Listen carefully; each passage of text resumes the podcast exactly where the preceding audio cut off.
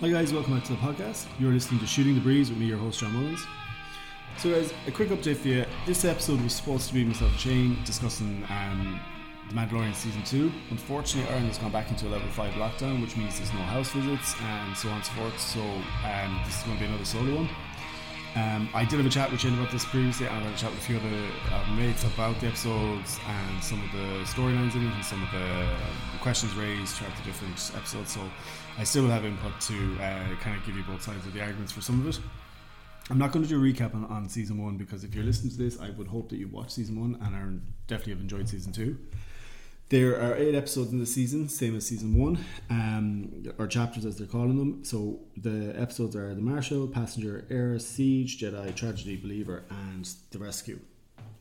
All the episodes are um, all of the, the, while some are slow moving, there is there is some points that are they're, they're slow moving for a point, and then they later on in the series they make they make sense.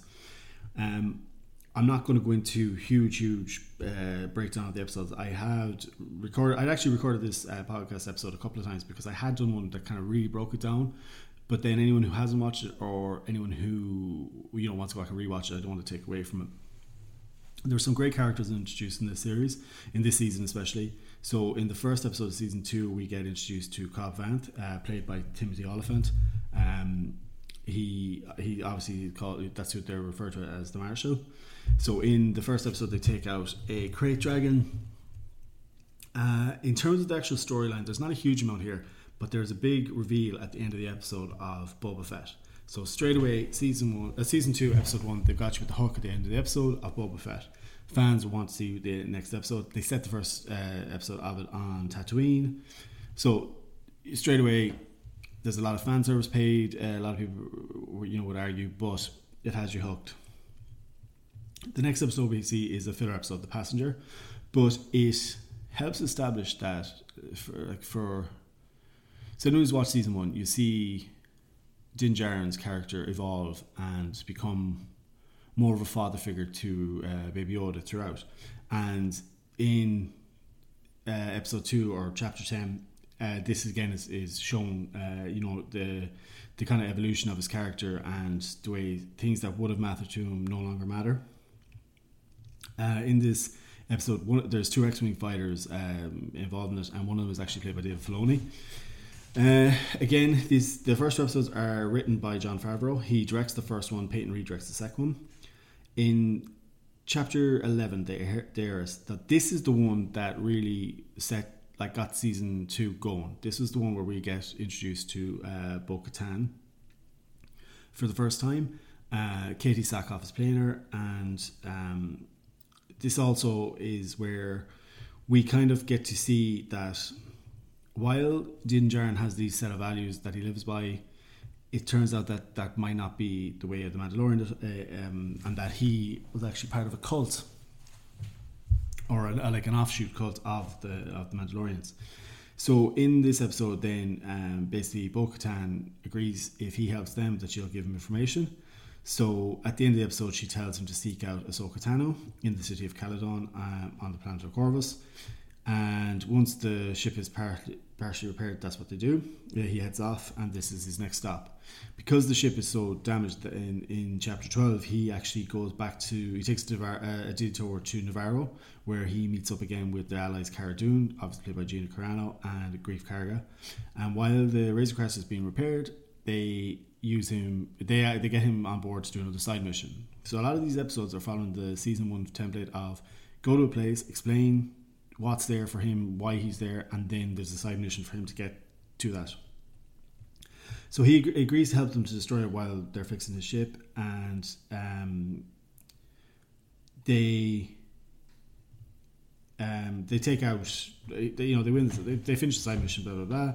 And at the end of the episode, they leave um, for Corvu, and they're obviously they're unaware, but we see at the end of the episode that an Imperial spy has planted a tracker on the Razor's uh, crest for Moff Gideon.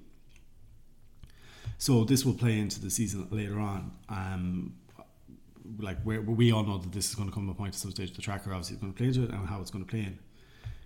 into chapter 13. Now, this one is directed by David Filoni. It's written by David Filoni, and the reason being is that David Filoni created the character Ahsoka Tano in the animation, the animated series, The Clone Wars, and from what I believe is that he actually owns the rights to the character. So I, I have no doubt that there was nobody going to do this character but David Filoni. He was the only one that was ever going to be able to, you know, do the first reveal ever on uh, in live action. So anyway, on um, they get to the city of Calodan. Uh, basically, Mando gets hired by Elsbeth to go and take out Ahsoka Tano, and then when he meets her, they have a slight battle before they he explains why he's there. Uh, the the start of this episode was fucking amazing. Like it is one of the best uh, uh, like scenes seeing Ahsoka Tano for the first time. The way the two sabers cut through the fog, um, and the way she takes out the you know the the group of um, soldiers.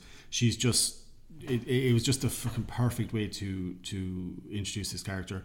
Rosario Dawson did a great job. People were complaining about certain aspects of the character, um, and like I've said to anyone who's like my friends who've had that argument, David Filoni created this character. This is the way he wanted to see it on screen.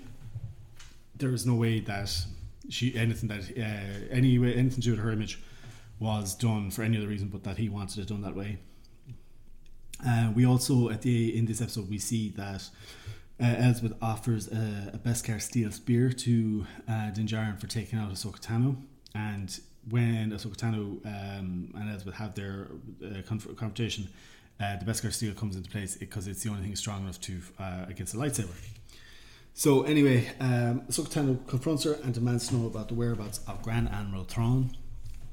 Again, this is a huge reveal and an Easter egg or kind of an insider thing for people, fans of the animations or the comics or so on that they know the story of Gran, uh, Gran Admiral Thrawn plays into the Rebels uh, TV show, and Ahsoka in that is looking for him. So we again straight away it's got there's a hook there.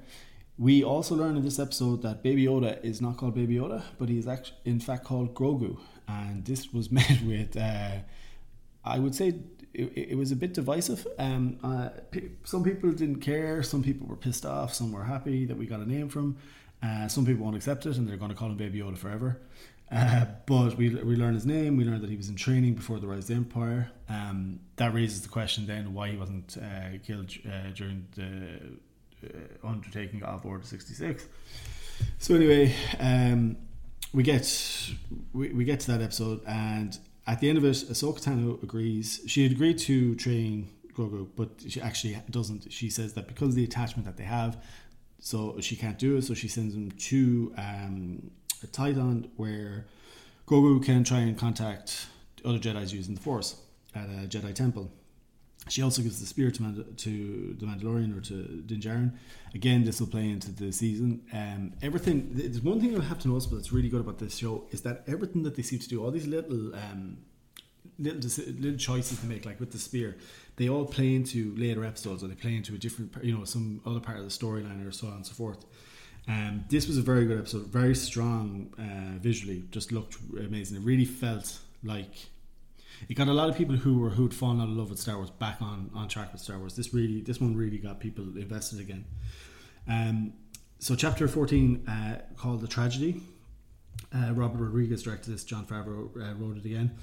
Um, so a lot of the sometimes the titles kind of gave away the episode, or or so we thought. So in this episode, Grogu gets to the temple and uh, connects with the uh, the Force, and this like shield barrier surrounds him, and it's impenetrable while he's there.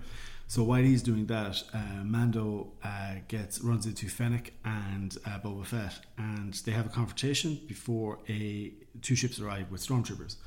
Uh, they manage to repel the stormtroopers, but just as you think that, you know, we're get like we're getting kind of to the you know the midway point of the episode, and like you know, oh, they've managed to, to sort it out, and the, the names of tragedy was throw off.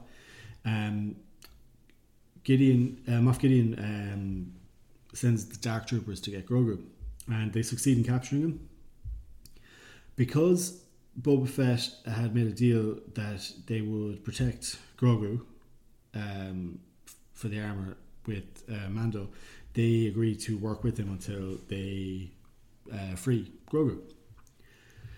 Right, so that's we're a couple episodes in here now.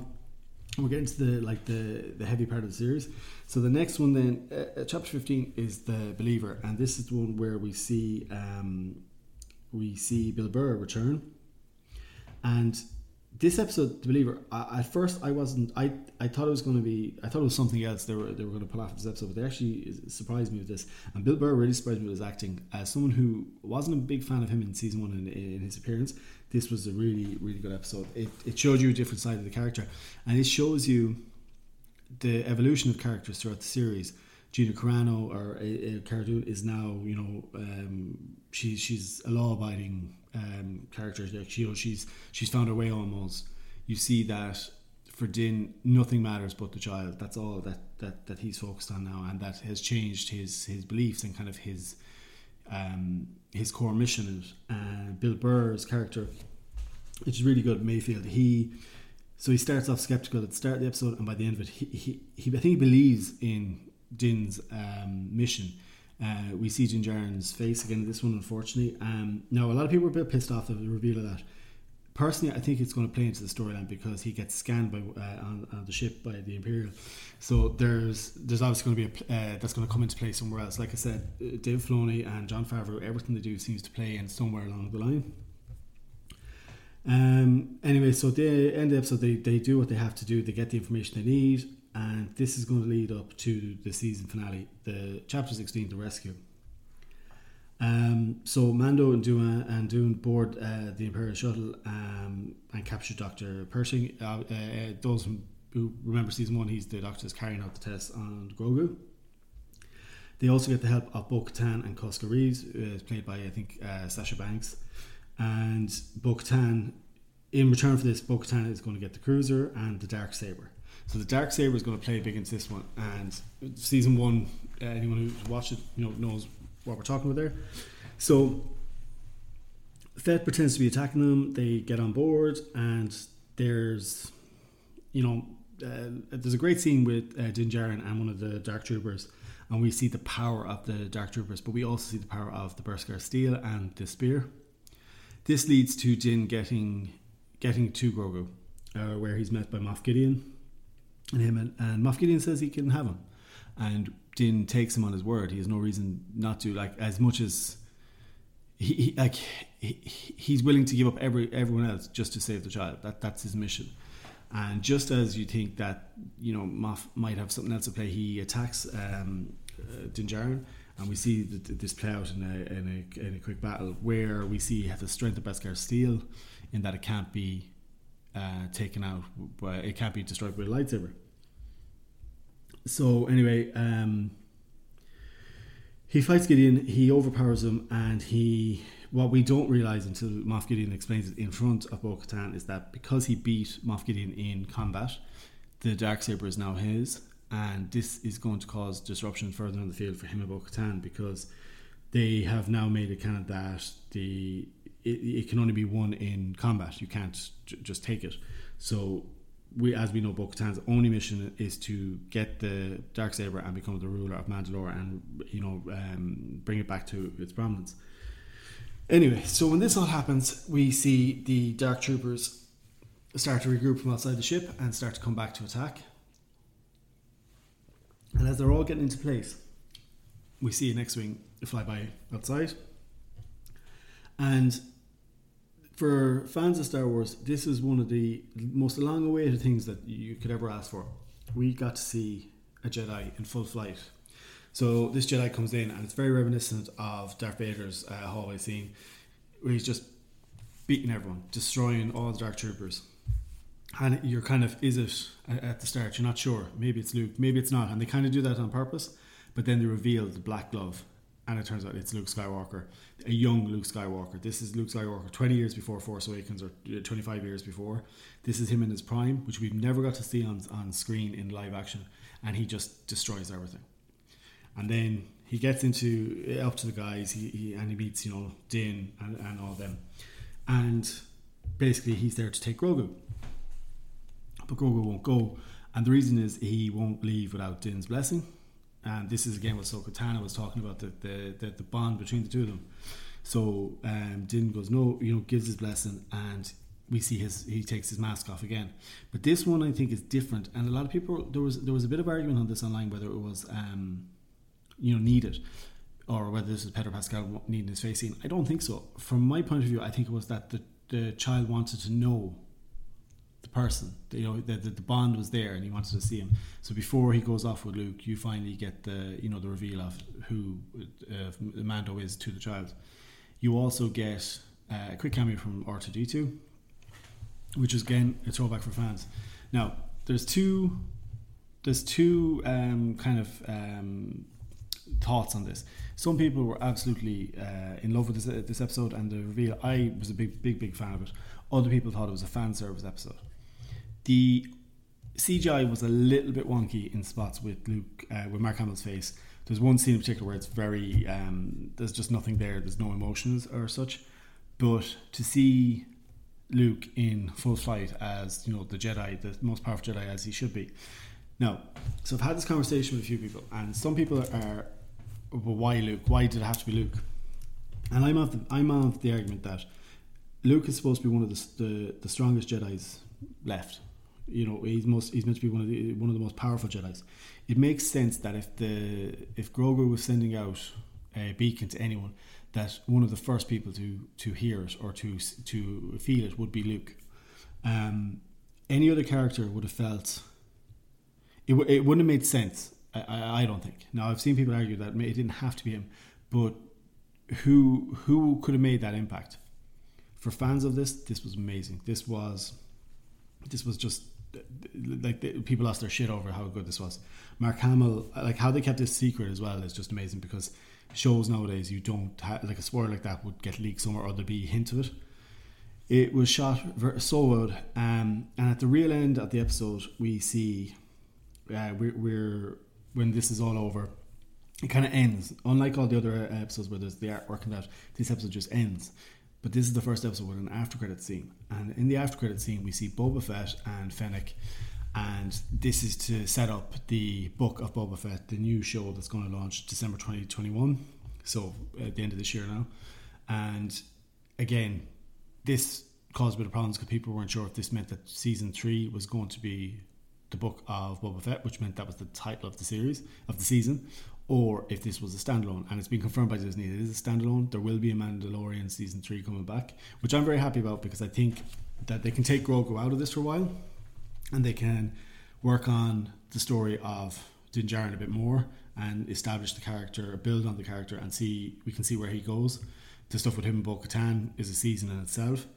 Um, but also, what they have said is they're, they're going to tie in a lot of these shows together. So now the fact that we've got Ahsoka Tano, we've got Boba Fett having his own show, and The Mandalorian, there could be a big blow off, something like what they did with CW, where they do this big like Arrowverse crossover. They could do something like that with uh, Star Wars episodes.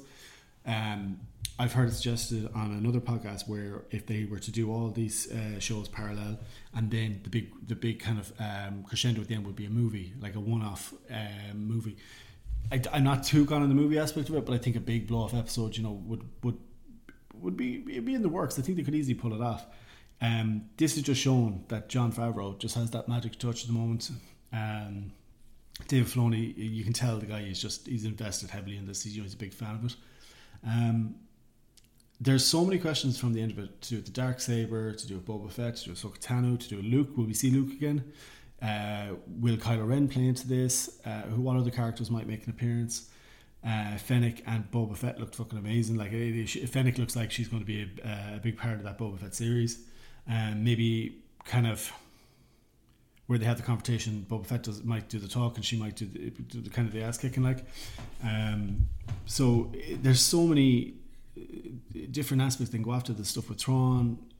You know, like they could do so much. The fact that there's so many shows coming, uh, it's going to be hard to see where and what fits in where, like what characters are going to go to which shows. Because obviously, some will go into the new shows, obviously like Boba Fett, Ahsoka Tano, Gina Carano's character. Uh, is she going to be in Mandalorian or is she going to be in the Knights of the New Republic? Or you know, there's going to be a lot of this kind of. Um, uh, fitting characters into different uh, series. Kind of, they like again, like I said, they've done this in CW uh, where you had the Arrow, Arrow, a load of characters spun off into the Flash and into um, Legends of Tomorrow. So, guys, that's kind of it. That's the recap of season two. Overall, fantastic show. Um, possibly one of the strongest seasons of a show I've watched, a second season of a show, in that it just built and built and built. Every episode built to another one. Um, my favorite episode probably was the Ahsoka Tano reveal. I just thought that Rosario Dawson just nailed it. She was she was class. The episode itself was shot really really really well.